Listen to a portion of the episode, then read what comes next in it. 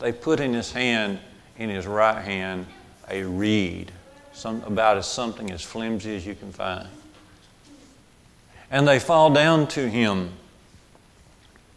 and they, they say, Hail, King of the Jews. And they press that crown of thorns. That, the crown of thorns is interesting because, you know, if you go way back, when sin first came into the world, Genesis 3 17 and 18, and God has given out His judgments against Adam, against Eve.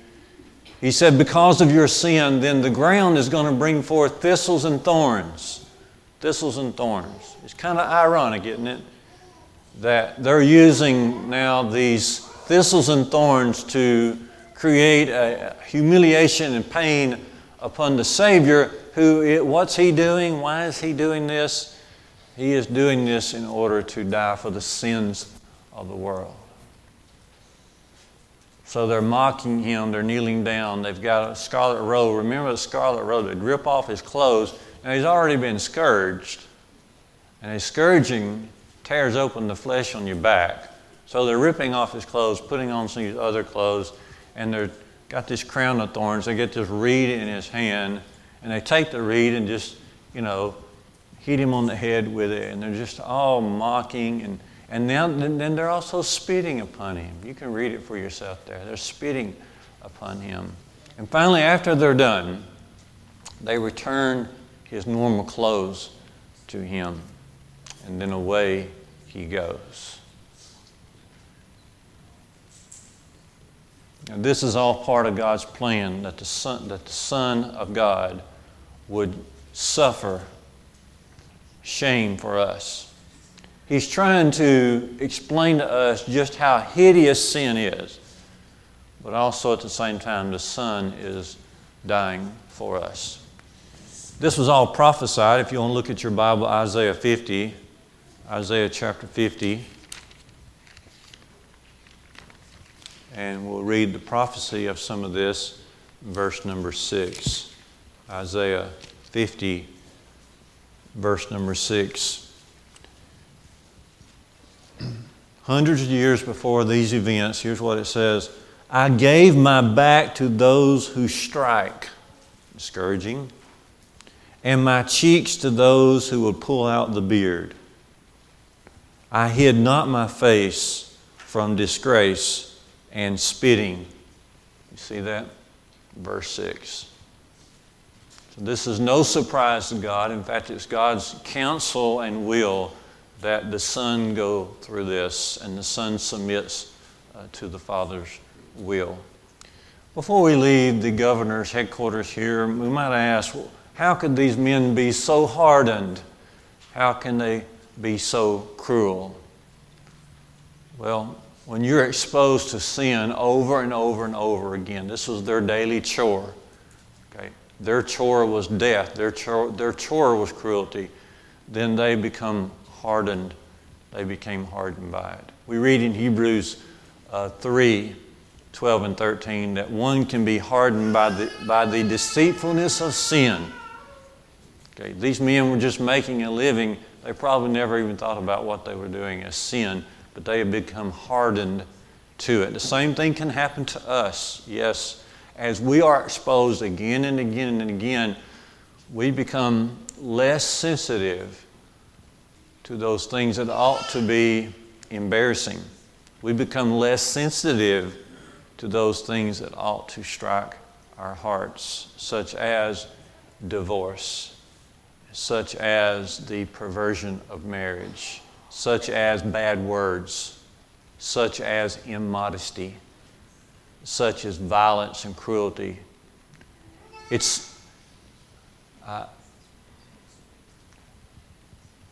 but think about yourself. Now, when you hear of a school shooting, now when you hear of a shooting at a public place, the shock is just not there like it was when you first heard about it. You see, we can become hardened as well. Way back in Jeremiah's day, Jeremiah chapter 6, verse 15, he asked a question, Jeremiah 6 and verse 15.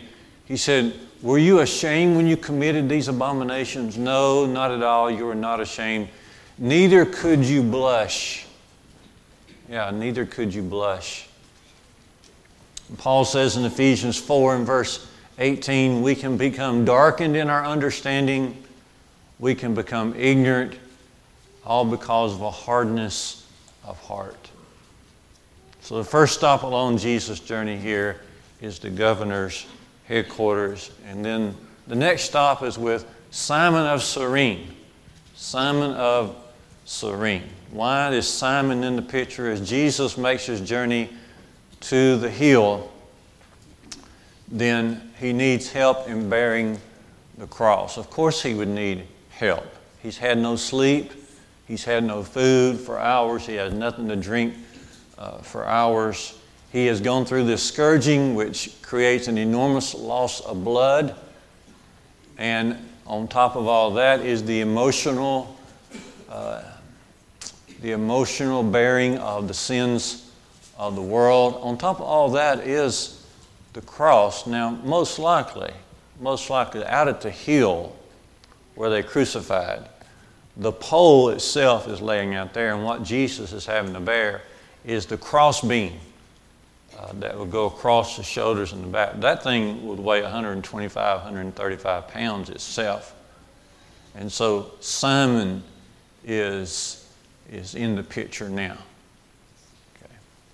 Now, let's bear in mind that Jesus theoretically and with, and with absolute power could stop all of this. Okay. He could do an incredible miracle here and stop every bit of this. As he mentioned to Peter earlier when he was arrested, Peter, put up your sword. Do you not know that I can at this time call 12 legions of angels? He could take care of the matter. He wouldn't need the 12 legions, of angels. The Lord Jesus, the Son of God who created the world, could zap everyone right then. But He's not going to do that. He didn't do that because of His incredible love for you for you, for me. They compel, if you notice in your reading, they compel Simon to bear, help Jesus bear the cross after him. Luke's account in Luke 23 says they seized him. The Roman officials had the authority to compel anyone to help bear any burden that they felt needed to be, be borne. And so they seized Simon and compelled him to help in this matter. It reminds you a little bit of what Jesus said in Matthew 5 and verse 41, Sermon on the Mount. He said, Whoever compels you to go one mile, go with him two. Jesus is teaching there, you know, be generous, be helpful, do not retaliate, stand for the gospel, but don't retaliate in certain matters. Rather, be kind, be generous. If one compels you to go one mile, go with him two. I wonder if later, if Simon didn't really stop and reflect on that verse very often. Simon of Cyrene. Cyrene is located near Egypt, down toward Egypt. And there were a bunch of Jews there in that day. And obviously, Simon was in town because it was Passover time. And he was just passing by. And they seized him, compelled him to help uh, with this journey. Simon had a family. According to, according to Mark's account, Mark 15 21, Simon was the father of Alexander and Rufus. Now, whether they were already followers of Jesus, it doesn't say, but later we know they are because Romans 16 13, Paul, in writing to the Christians in Rome, Romans 16 13, he mentions Rufus and Rufus's mother, and Paul had actually stayed at their house. They had been hospitable to Paul.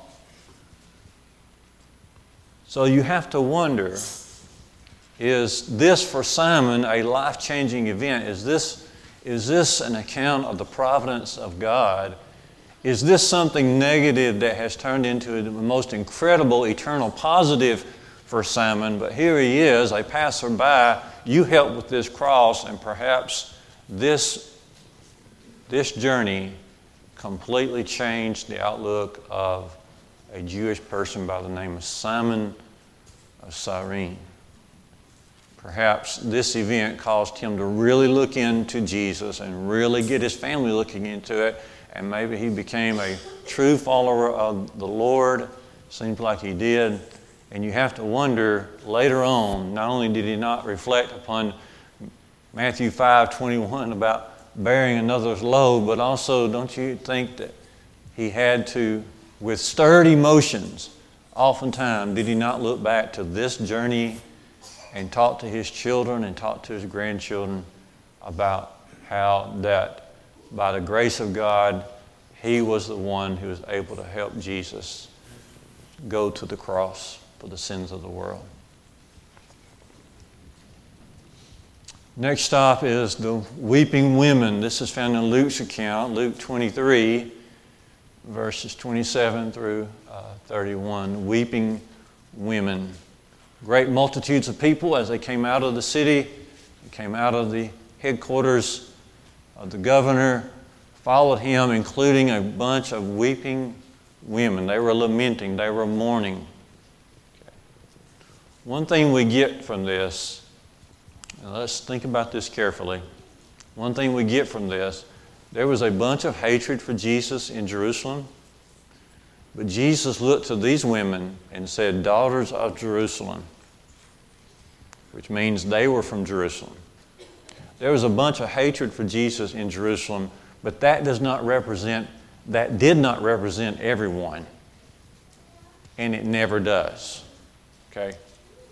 Yes, there was enough hatred there for the officials to grow weak and allow Jesus to go to the cross, but that didn't represent anyone. There's multitudes of people and a multitude of women coming, and they were totally in favor of Jesus and they were not afraid to show their emotions for him. We, may, we need to bear that in mind as well. Okay. Just because the loudest voices are opposing something doesn't mean everybody does. Just because the loudest voices are opposing the Lord Jesus and His Word, that doesn't account for everybody. Jesus gave the parable of the sower. He says there's four basic types of hearts there's, there's hard hearts, there's shallow hearts, there's distracted hearts, but then there's good and honest hearts. So at least maybe, hopefully, one fourth of the population has good and honest hearts, and maybe we need to keep that in mind. Keep that in mind. I was over here at Jack's yesterday, and an older lady there, and she has a young child with her, probably two, just two years old. That little girl was giving her all she could handle. But they were, they were happy and and so I stopped and talked to them. This lady's name is Mary Price, if you want to be praying for her. Mary Price. And I said, Mary, who you got there? That was her great grandbaby. She said, I've got six great grandbabies. Great grandbabies. I said, What a blessing to be able to enjoy your great grandbabies. And so I said, you, you going to church somewhere? No, but need to. Need to have this little one. I said, We've got just a Bible class for you. I just happen to have in my pocket. Okay. I wear cargo pants all the time. I stuff them full of little tracks and little kid cards. I, I said, I just happened to have in my pocket. And I drug out some stuff and gave it to him. I believe she's a good and honest heart. They're out there. They're out there.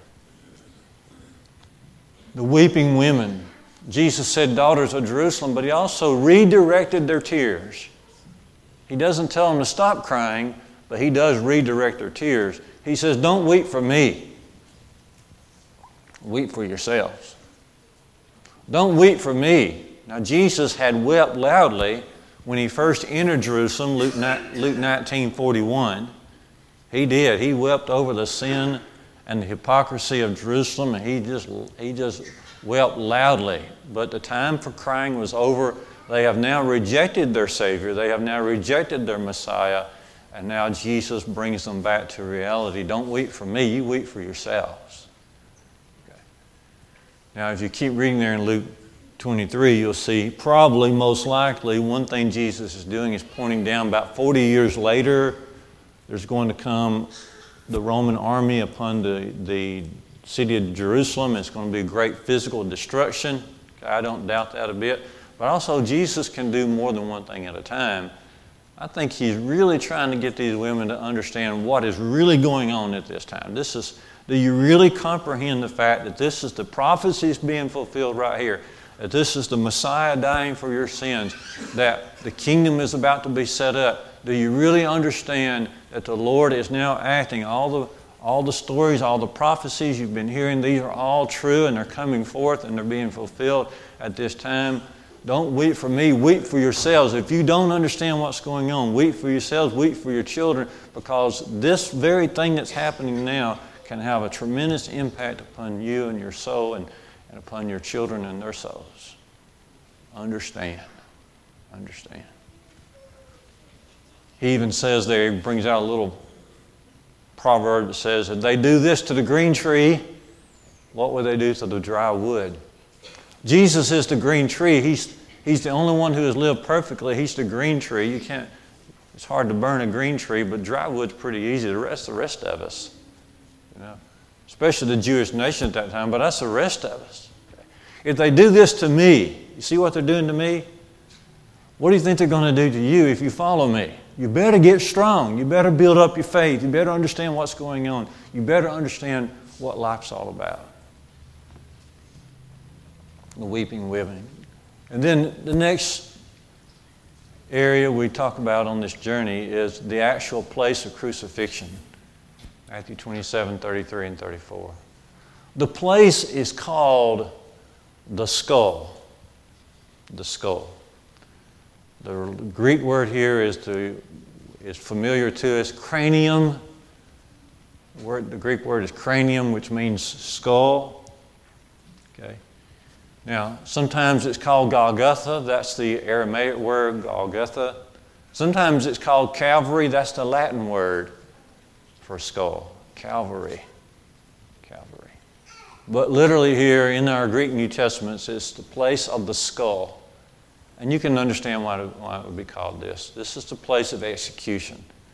Okay, this is a place you don't really want to be. Okay, this, is, this is worse than a concentration camp. This is this is the place of crucifixion, place of, of the skull. And here, here they come. Here they come to this place. At this place, if you'll notice, they offer Jesus a narcotic. Okay. Sour wine mixed with gall. Jesus tasted it, but he would not drink it because he is going to be paying the price for sin, which includes the full suffering Okay. Jesus is not going to nullify, He's not going to modify, He's not going to dilute the cup of suffering. He had prayed earlier, Matthew 26 39, Father, if it be possible, let this cup pass from me. Nevertheless, not my will, but yours will be done. He is now in full submission to the Father's will. He will take, he will drink every bit of the cup of suffering. He will not dilute it. He will not, he will not uh, shade it with any kind of narcotic. He is going to be paying the full price of sin, which includes the suffering. Never forget the suffering. Okay? Crucifixion is chosen because of sin and the suffering that had to take place by our Lord for uh, sin. We read in Isaiah 53, verse 5 He was wounded for our transgressions, He was bruised for our iniquities. With His stripes we are healed. The word bruised there is sometimes translated crushed. Crushed. He was crushed for our sins.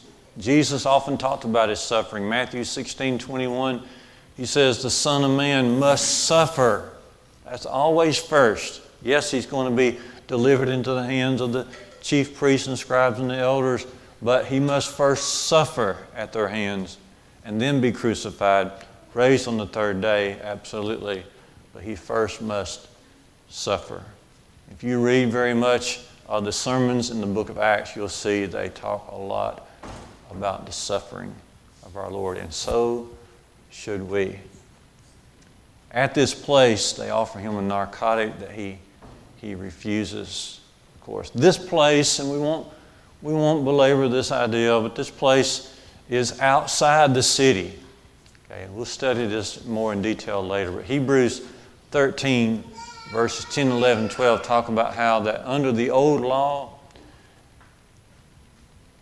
under the old law, the priests would bring their animal sacrifices and they would, they would slay them just outside the holy place, and they would take the blood into the holy place and offer it for the sins of the people. Then, what were they to do with the refuse of the animal they just slain? What would they do with the carcass of the animal? They would take it outside the camp, outside the city, and burn it. So, the Hebrews writer, Hebrews 13, 11, and 12, talks about how Jesus had to die, be crucified outside the city gates, outside the camp. Okay. Jesus is our sacrifice. And then we talk about the crucifixion itself here in verses 35 and 36. The first thing they do as they get to Calvary's Hill there they, they crucify him. That is, they nail him uh, to the cross. And then they nail his feet to the cross. They crucify him. They strip him of his clothes. Again, remember shame, shame, shame, and shame. The thing on their mind is pain and shame. So they strip him of his clothes. Of his clothes. And then they set a watch over him. From all indications, they, they would assign a number of soldiers to one crucified victim. And their job until he died was to watch him so no one would come and, and tried to help him. They would watch him until he died. Jesus had that watch of soldiers over him. He actually died. And on the third day, he actually came forth. He actually died. There were witnesses to his death. But on the third day, the tomb was indeed empty. He did rise from the dead. And then, there, as they crucify him, above his head, they put the charge. Why are they crucifying? They had, they had the tradition of putting the charge against him. And the charge, the only charge they came up with with Jesus is to put down this is Jesus of Nazareth, King of the Jews. The Jews didn't like the fact that it said King of the Jews. They tried to get Pilate to, to change that, but Pilate says, What I have written, I have written, and they did not change it. This was charge was written. It was written in Aramaic, Latin, and Greek. John tells us in John 19. Aramaic, Latin, and Greek. In other words, they wanted, for a typical crucified victim, they wanted everybody who, who happened to be passing by, coming into the city, and see, they see these crucified victims out there, they wanted them to know here's why he's on the cross. In an unintended way, they're actually putting a great emphasis on the mission of Jesus. Jesus is on the cross to die for every man, Hebrews 2, verse 9. He tasted death for every man. This is somewhat of a preview of the Great Commission that Jesus will give here in just a few, di- few days to go into all the world and preach the gospel to every creature.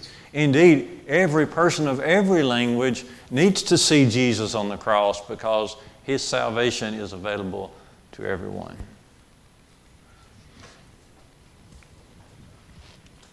And as you read in Matthew 27 and 38, there are three crosses. There are two robbers. One is crucified on his right side, one on his left side. There are three crosses. Oftentimes, the three crosses have three words that are attached to them. We studied this past Wednesday night that one of the robbers actually uh, was uh, in a state of repentance. But the other robber was in a state of rebellion. So Jesus represents redemption. One other being crucified there, one other cross represents rebellion, and the other cross represents repentance. And so we've got the redemption before us, and which, which one am I going to choose? Am I going to choose rebellion or repentance? I want to choose the one in the middle Jesus, the man in the middle. We look at the man in the mirror sometimes. The man in the mirror needs to choose the one in the middle. The man in the middle here is the only one that can fix the man in the mirror. The three crosses. You can use the letter S here. Jesus' cross stands for salvation. One robber was stubborn, the other, other robber was submissive. Which one am I going to be? Am I going to be stubborn against salvation or am I going to be submissive to the Lord's gospel? Few takeaways as we get finished here.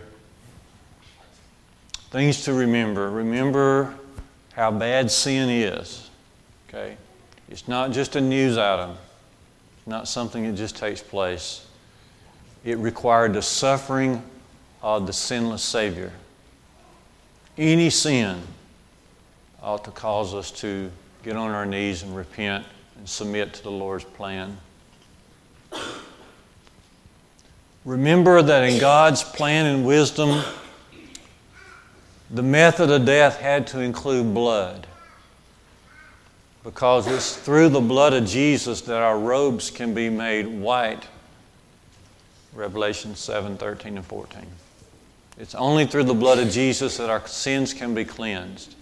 When, when the Lord was talking about the Lord's Supper, in Matthew 26 and 28, He said concerning the fruit of the vine, This is the blood of the new covenant which is shed for many for the remission of sins.